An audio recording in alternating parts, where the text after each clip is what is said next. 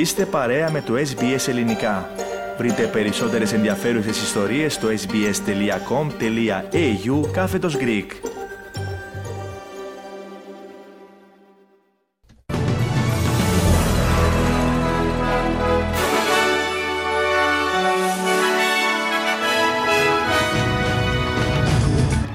Πρώτη ιστορικά καταδικαστική απόφαση για άτομο που σχετίζεται και δρούσε για τα συμφέροντα της Κίνας στην Αυστραλία σήμερα.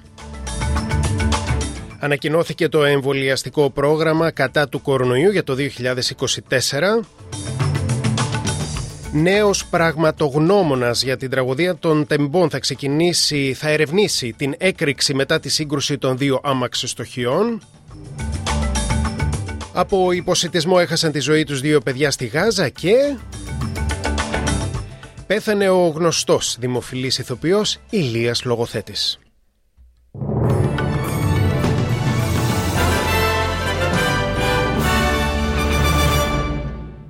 Οι ειδήσεις μας αναλυτικά ξεκινώντας από την Αυστραλία. Ένας Αυστραλός κινέζικης καταγωγής επιχειρηματίας καταδικάστηκε και φυλακίστηκε με βάση την ομοθεσία για παρέμβαση ξένων υπηκών σε εσωτερικές υποθέσεις της Αυστραλίας.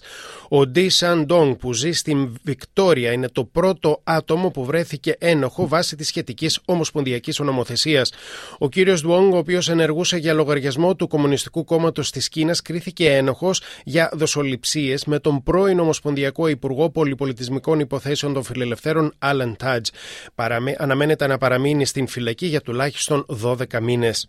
Ο πρόεδρος των Φιλιππίνων, Φερντινάρντ Μπονγκ, Μπονγκ Μπονγκ Μάρκο Τζούνιορ απευθύνθηκε σε κοινή συνεδρίαση της Βουλής των Αντιπροσώπων και της Γερουσίας στο Ομοσπονδιακό Κοινοβούλιο της Καμπέρας. Ο κύριος ε, Μάρκο Τζούνιορ περιέγραψε την κλιματική αλλαγή και την γεωπολιτική ένταση ως κοινές απειλές για την Αυστραλία και τις Φιλιππίνες στην ομιλία του.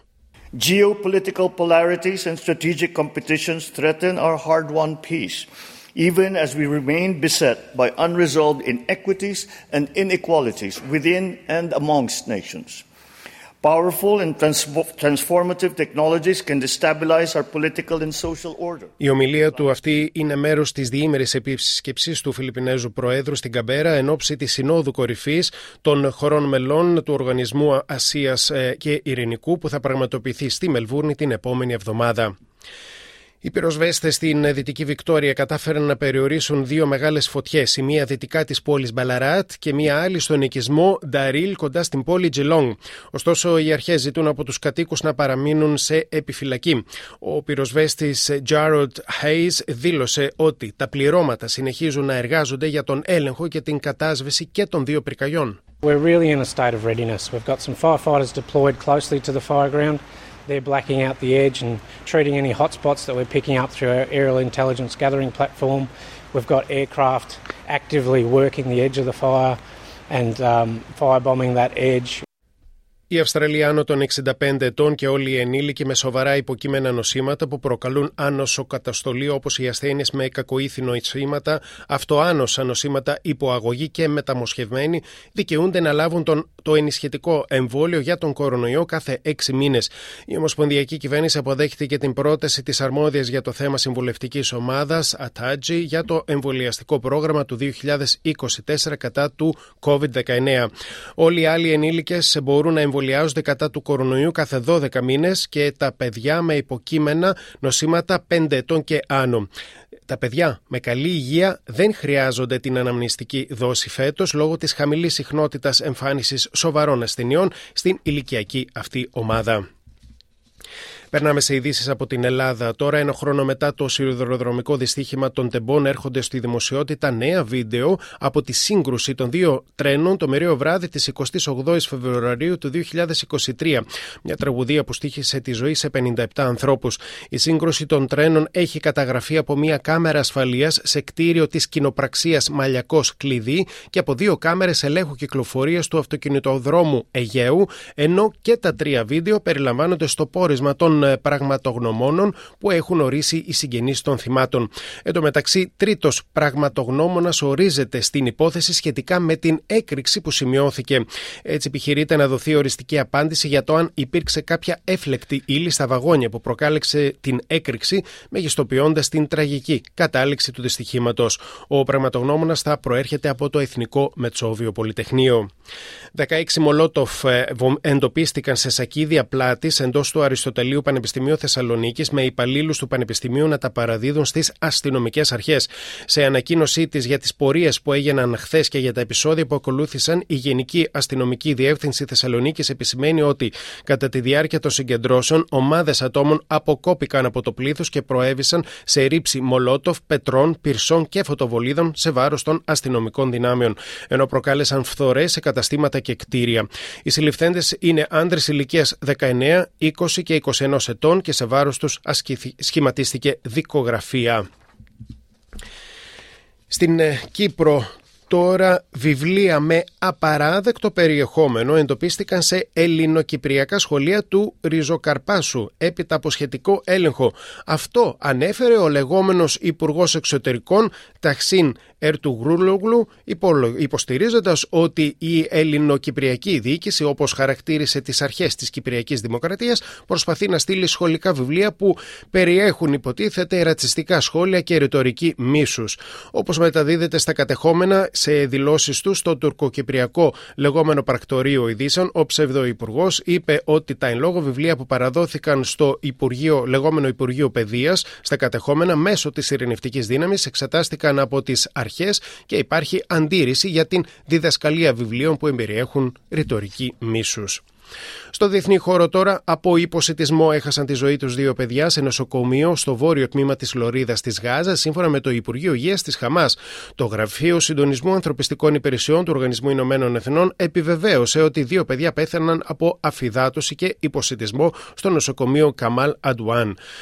Τα Ηνωμένα Έθνη έχουν κρούσει τον κόδωνα του κινδύνου πως η συντριπτική πλειονότητα των, ε, του πληθυσμού της Γάζας απειλείται με λοιμό. Παλαιστίνοι στη Γάζα αφηγήθηκαν τις προηγούμενες ημέρες στο γαλλικό πρακτορείο ειδήσεων ότι αναγκάζονται να τρώνε φύλλα ή ακόμα και ζωοτροφές για τον κίνδυνο καταστροφικής εξωτερικής παρέμβασης στην υπερδνηστηρία, την φιλορωσική αυτονομιστική περιοχή της Μολδαβίας, γειτονικής χώρας της Ουκρανίας, προειδοποίησε χθες η Ουκρανική διπλωματία. Υπενθυμίζεται ότι οι φιλορώσοι αυτονομιστές της υπερδνηστηρίας ζήτησαν μέτρα προστασίας από την Ρωσία. Η Ουκρανική διπλωματία ζήτησε την ταχεία αποχώρηση των ρωσικών στρατευμάτων από την ελόγω περιοχή. Εκεί διατηρεί 1.500 στρατιώτες προκειμένου προκειμένου όπως υποστηρίζει η Ρωσία να διασφαλίσουν μια ειρηνευτική αποστολή σύμφωνα πάντα με τα επίσημα στοιχεία. Και πέθανε σε ηλικία 85 ετών ο Έλληνας ηθοποιός Ηλίας Λογοθέτης. Είχε γεννηθεί το 1939 στη Λευκάδα. Έγινε γνωστός κυρίως σε κομικούς ρόλους από συμμετοχές στην τηλεόραση, του κινηματογράφο και σε πολλά θεατρικά έργα στην τηλεόραση, όπως και στο γνωστό Θέατρο της Δευτέρας στην ΕΡΤ 1. Εδώ τον ακούμε στην επιθεώρηση ο αγαπητικός της της Δημητρούλας, που πρωτοπαίχτηκε το 1988, όπου διακομωδεί τον τότε Έλληνα Πρωθυπουργό Ανδρέα Παπανδρέου και την τότε σύντροφό του αρισινοδό τη Ολυμπιακής Αεροπορίας Δήμητρα Λιάννη. Κυρίες και κύριοι, καλησπέρα σας και καλώς ορίσατε στην επιθεώρησή μας, τον αγαπητικό της Δημητρούλας, μια επιθεώρηση κλεφτών και αμαρτωλών, τη οποία οι πρωταγωνιστές του εθνικό ζεύγο έχουν γίνει βούκινος σε δεκάδες περιοδικά και εφημερίδες όλο τον κόσμο, με πρώτο-πρώτο το Playboy. Όπου βέβαια στο Playboy ο πρωθυπουργός μας δεν εμφανίζεται σαν κουνελάκι, αλλά σαν σκυλάκι, που το βγάζει βόλτα η αεροσυνοδός του. Κυρίες και κύριοι, αυτή δεν είναι επιθεώρηση, είναι το γιοφύρι της Άρτα. Ολιμερεί τη χτίζανε συγγραφείς μας το βράδυ στραβοκατούρα ο Ανδρέας και την κρέβησε. Να διευκρινίσουμε εδώ ότι δεν υπάρχει κάποιο είδος συγγένειας ανάμεσα στο γιο του Ηλία Λογοθέτη Αλέξανδρο που ανακοίνωσε το θάνατο του πατέρα του και το συνάδελφό μας Αλέξανδρο Λογοθέτη και πρόκειται για απλή συνωνυμία.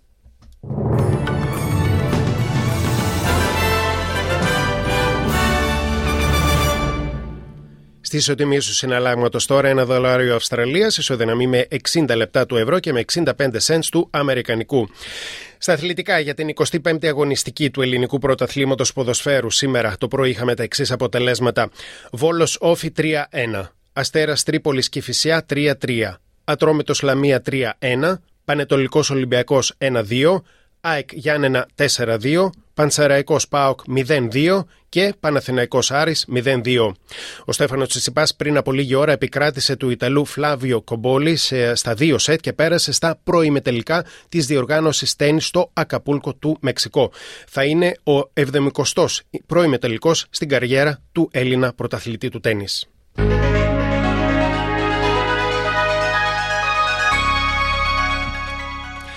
Και περνάμε στην πρόγνωση του καιρού για αύριο, αρχικά στις μεγάλες πόλεις της Αυστραλίας. Στην Πέρθη, αύριο έθριος ο καιρός 18-34. Στην Εδελαίδα, σχεδόν έθριος ο καιρός 14 έως 28. Στη Μελβούρνη, λίγη συννεφιά 15 έως 25. Στο Χόμπαρτ, αραιές νεφώσεις 13 έως 24. Στην Καμπέρα, λίγα σύννεφα 15 έως 33. Στο Βόλογκονγκ, λίγα σύννεφα 22 έως 27. Στο Σίδνεϊ, λίγη συννεφιά 22 έως 29. Στο Νιουκάσλ, αραιές νεφώσεις 22 έως 29. Στη Βρισβάνη σχεδόν έθριος ο καιρός 22 έως 32. Στο Τάνσβιλ παρομοίως σχεδόν έθριος ο καιρός 23 έως 32. Στο Κέντς αναμένονται λίγες βροχές 25 έως 32. Και στον Τάργον αύριο άστατος ο καιρός με βροχές και πιθανή καταιγίδα 26 έως 33 βαθμοί Κελσίου. Η Αθήνα αύριο Παρασκευή θα έχει λίγες βροχές 10 έως 17. Στη Θεσσαλονίκη θα έχει, η Θεσσαλονίκη θα έχει μια βροχέρη ημέρα 11 έως 16. Σχεδόν έθριος αύριο καιρός στη Λευκοσία 8 έως 23 βαθμοί Κελσίου. Εδώ ολοκληρώθηκε κυρίες και κύριοι το αναλυτικό δελτίο ειδήσεων από το ελληνικό πρόγραμμα της ραδιοφωνίας SPS. Στη σύνταξη και εκφώνηση ήταν ο Πάνος Αποστόλου. Επόμενη ενημέρωσή σας με τίτλους ειδήσεων στις 4.30 και στις 5 το δεύτερο σύντομο δελτίο ειδήσεων της ημέρας. Μπορείτε να ξανακούσετε τα δελτία στην ιστοσελίδα του προγράμματος sbs.com.au κάθετος Greek. Μετά τα σύντομα μηνύματα του σταθμού, ο Αλέξανδρος Λογοθέτης επιστρέφει μέχρι τις 6 με ένα ενημερωτικό και ποικίλης πρόγραμμα.